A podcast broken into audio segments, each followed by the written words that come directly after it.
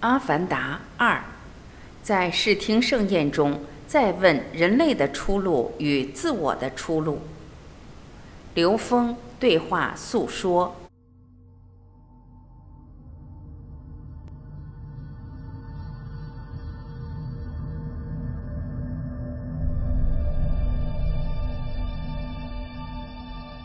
《阿凡达一》三月十二日，中国内地重映，再创票房奇迹。重映首日便超越《你好，李焕英》，创下内地票房单日冠军。这也预示着《阿凡达二》要来了。已经看过预告片的影迷们会发现，第二部承袭了第一部，借一个在潘多拉星球上发生的科幻故事，实际上。是更深入的探讨地球人类的出路。在《阿凡达一》中就出现了三方势力，代表着对人类未来出路的三种不同的思维方向：一是雇佣军，代表着战争方，通过掠夺其他文明来为地球找到更多资源；二是科学家，通过不断研究新技术，发现更多新能源，支撑人类发展。三是男主杰克萨里，代表着向潘多拉星球的阿凡达居民学习，通过与整个大自然和谐共生，回归人类本有的出路。整个《阿凡达二》便是这三方势力经过五年的进一步发展后再次相遇，揭示出不同的思维方式，预示着不同未来呈现。那我们自己目前正处于怎样的思维方式中呢？对此，我们自己有没有觉知呢？这部电影最后的呈现，给我们每个人当下的生活有着怎样的启发？今天陈说电影继续为大家连载诉说与刘峰老师的对话，在三种不同思维方式中窥见我们自己的外向世界。诉说。卡梅隆在谈及《阿凡达》系列时说过一段话：“《阿凡达》系列是对我们现实世界的一种反应。片中地球人和阿凡达之间的斗争，就像我们土著美洲人和外来者之间的对立。这就是我们所生活的世界，是我们跟科技之间的关系，是我们和自然的关系。那么，我们和科技之间是怎样的关系？”我们和自然之间是怎样的关系？显然，卡梅隆通过电影中几方势力的展现，把几种关系集中体现出来了。刘峰，我们人类对于三维空间存在的执着，让我们选择了在这个空间里相对应的定位。这部电影正好反映了我们人类所经过的，从原始共生到野蛮竞争。再到文明晋升，诉说。您说到文明晋升，可我们通常会说，我们现在是文明社会，早就不再是与野蛮竞争一样的竞争状态了。刘峰，即使我们不用“野蛮竞争”这个词，说是已经过渡到文明时代，但内在的匮乏依然存在，呈现的像不同而已，所以还是一种竞争。文明竞争，它代表着科学。从另外一个角度讲，文明竞争是商业、经济、金融的共同体系。它看似超越出那种弱肉强食、相互杀戮、结束对方生命的这种方式来获得资源，但是我们共同忽略了一个问题，就是文明竞争是我们人类合伙高效率掠夺我们自己的生存资源。诉说。这句话有意思，合起伙来掠夺我们自己。刘峰，近年来地球上发生的许多事情，比如金融海啸、自然灾害，包括这次全球性疫情的发生，都已经足够让我们明白，如果我们按照过去的商业经济游戏规则继续这么玩下去，就是一个集体自杀的路。诉说。这次新冠疫情对全人类来说都是一个重要的反思，好像看起来我们比野蛮时代前进了太多太多，但实际上，我们面临的灾难，整个地球面临的灾难，不是越来越少，反而是越来越多，而且规模越来越大。好像看起来我们的科技已经非常发达，可以上天入地了，但面对一个小小的病毒，我们似乎都束手无策。这真的是自然对自负的人类一个巨大的讽刺。刘峰，是的，你的那个图提到了一个资本方，《阿凡达一》里，资本方对科学家和雇佣军方都说过一句话：“你们如果不能够在这三个月完成任务，那么我们都没法交代。”这句话信息量很大，如果仔细揣摩一下，没法向谁交代。向资本方交代，是资本方出了钱，才让科学家和军方到的这里。如果你是一个科学家，你可能说我是为了人类进步、为人类解放、为更高科技而存在。但这个资本方的一句话就说出了本质：如果给你钱，你可以搞科研；如果我把钱撤了，你就什么也做不了。同样，对方那帮雇佣军也是一样。完不成任务就没有钱。诉说，一句话道出我们社会运作的本质：资本决定一切。关于这点，有部电影讲得最透彻，《华尔街》里面的幕后操盘手基戈顿直截了当就说：“贪婪是好的，形形色色的贪婪，对生命、金钱、爱情、知识的贪婪，造就了人类的进化。”而贪婪不仅可以挽救我们的公司，还可以挽救一间状况百出的企业，它叫美国。这恰恰映射了您前面说的那句话：正是内在的匮乏，让我们不断索取，从公司到国家，再到地球。刘峰，其实我们这个空间里的一切存在和它们的相互关系，只有一个原因：能量波的同频共振。那么我们在三维空间里，我们人类找到了一个共同的同频共振点——利益。所以，我们所有问题的最终解决的原则只有一个，是利益。在利益面前，变成了所谓的人人平等。但是，当我们被欲望、被利益驱使的时候，我们内心就始终是一种匮乏的状态。无论我们自己称自己是野蛮还是文明。我们内在的匮乏不变，就还是一种晋升，一种掠夺。诉说，《阿凡达》系列带给我们一个启发，就是军方、科学家、资本方，你这几方再怎么去发展，表面看起来相互支撑，而一旦遇到真正的难题，是利益下的撕扯，是争夺下的两败俱伤，是我们人类自己。包括我们和我们自然存在之间的两败俱伤，但我们仍然不认为这是自己内在的结果。我们还要把这样一个自称文明的东西带给外太空，指望掠夺外太空的资源来拯救自己。刘峰，当地球资源匮乏以后，人类就到外太空去找资源，这是一个误区导向。这个误区导向的思维方式就是。我们认为自己的内在是匮乏的，我们需要外面的能量来补充，其结果是相反的。当我们人类还想自负的希望我们能够去拥有外太空的文化，用外太空的资源和能量来支持我们，当我们真正这样想的时候，我们一定会投影出那些比我们还强悍的外太空的力量来折腾我们。诉说。可见，我们的思维一直是颠倒的。我们会以为我们的科技强大到一定程度，就可以到外面获得资源，而不是被更强悍的力量征服。刘峰，内在匮乏不变，人类就一定会在自己的认知里投影出自己的天敌，一定会投影出那些我们自己内在的贪婪、内在的欲望，而投影出的像千变万化。不论是更厉害的外星人，还是现在我们经历的全球新冠病毒疫情，反过来，当我们相信我们内在本自具足的时候，本自具足的生命只有一个方向，就是付出。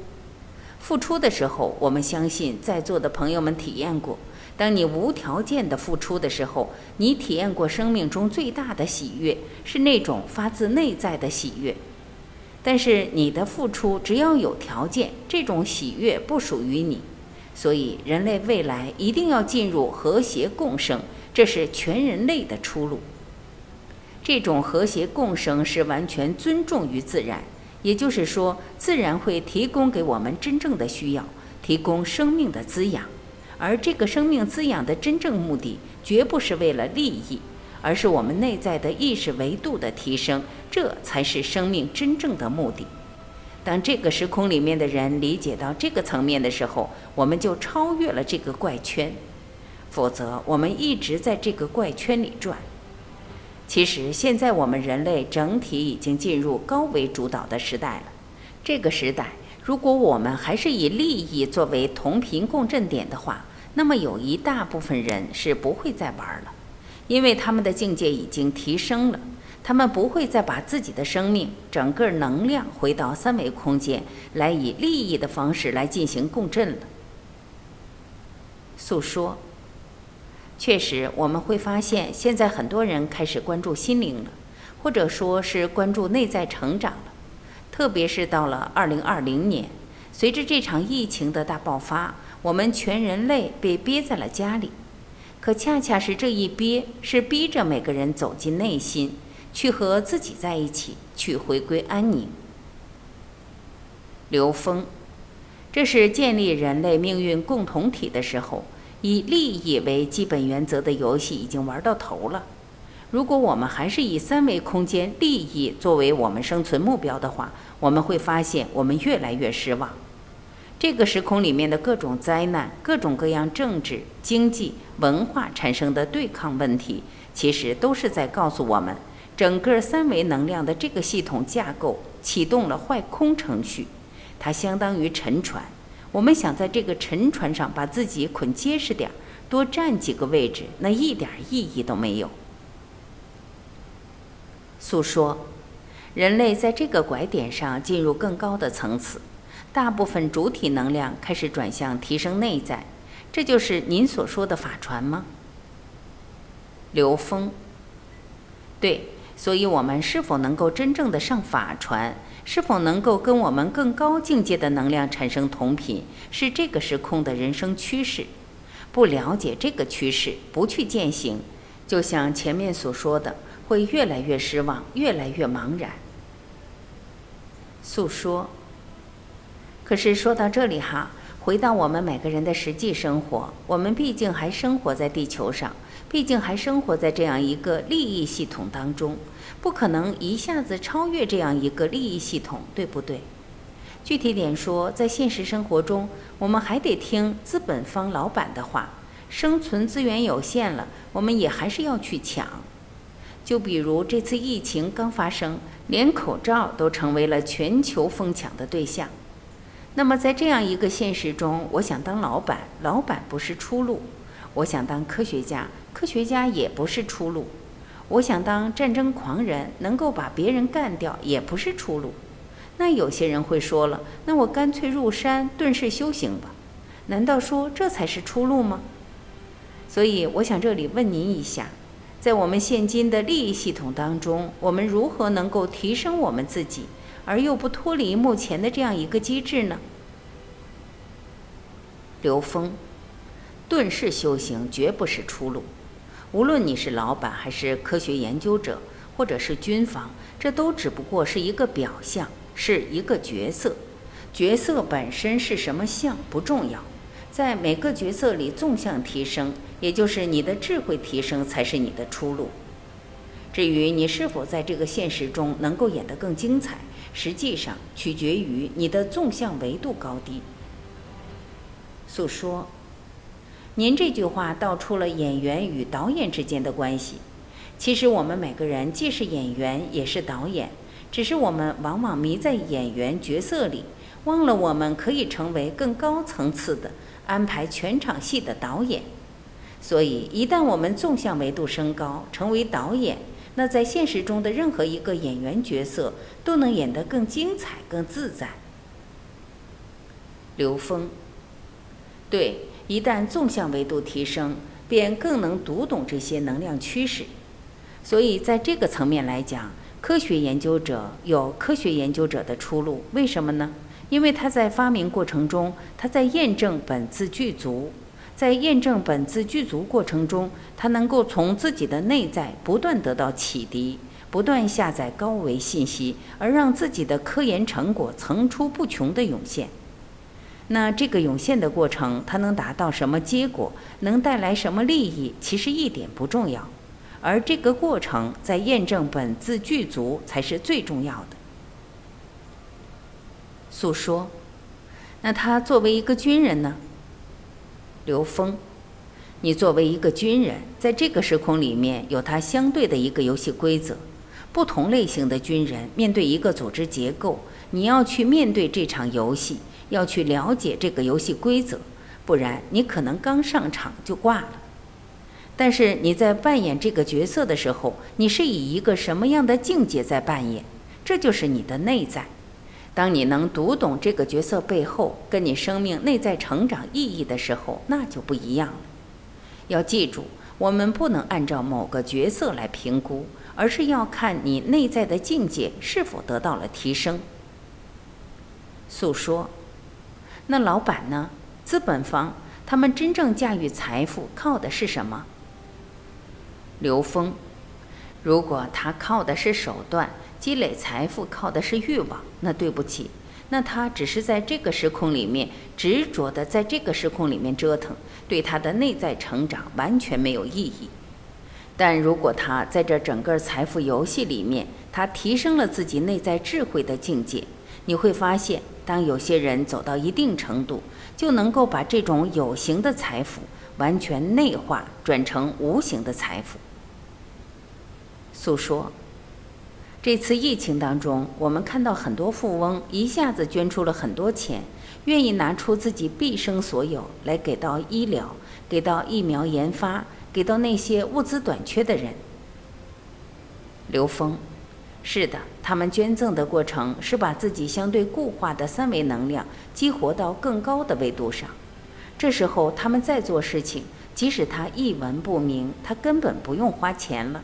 只要他想做事情，有的是人愿意出钱实现他的想法。所以，你看到在每一个角色里都有他自己纵向提升的机会功课。这个出路不在外显的相上，是在我们内在境界。都有出路。诉说，刚才您的这一段话也让我想到，我们很多人是不是入了一个角色入得太深了？比如说这个战争狂人，影片中的上校，他在这个战争中入这个角色太深的时候，他可能就执着于我到底能不能打赢，我到底能不能战胜别人，但实际上根本不需要执着于这样一个相。相反，真正要我们去看见的是我们内在的那个提升到底在哪里。我觉得这也是从一个演员角色跳脱出来，更重要的要看到背后驱使我们的这样一个剧本是什么，从而往导演这个方向去提升。刘峰，其实我们在现实中做的每一件事，它都有着两重意义。如果我们站在低维的角度看，它跟我们生存有关。它跟我们在现实中能量博弈关系有关，但是你换一个角度去看时，你会发现它全是生命功课。你要读懂每一个生命功课的话，那这个功课的复杂性是你自己的认知投影出的复杂存在，那只是你选择的一个难题而已。但当你选择难题，你可以提升的幅度也就很高。诉说。每个当下都是我们的生命功课。刘峰，但前提是这个人是觉醒的人还是愚痴的？是不是一个迷在表象的人？一个觉醒的人，他选择功课，他能懂得每件事情的意义。没有觉醒的人，还是停留在那个表层的相上。就像我们在现实中，我们做的每件事，它里面有两种可能性：一个是被你的欲望驱使的。一个是被你的生命觉醒的愿力驱使的，这完全不一样。诉说，所以要先读懂生命当下这道题。刘峰，是的，读懂生命中的应用题，这非常重要。在实践的过程中，如何读懂生命的题目？我们总结出质检心法、入世心法和高维实践条件。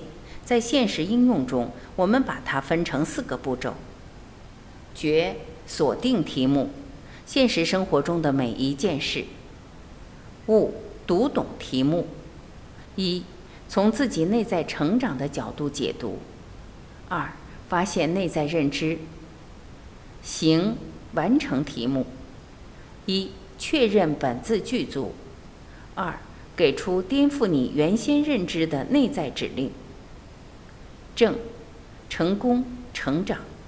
质检心法、入世心法、高维实验条件这三部分完全融合在一起。诉说。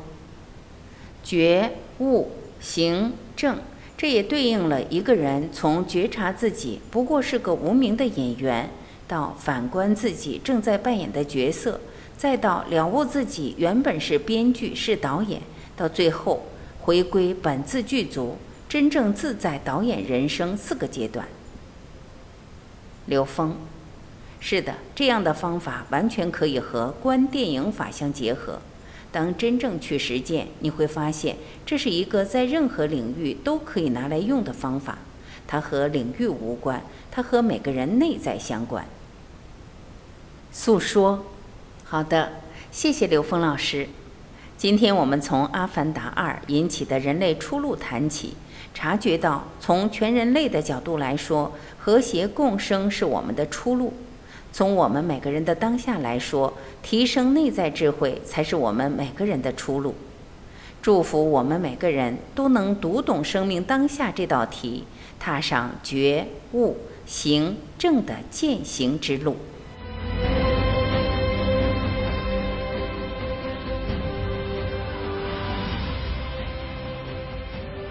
感谢聆听，我是婉琪，再会。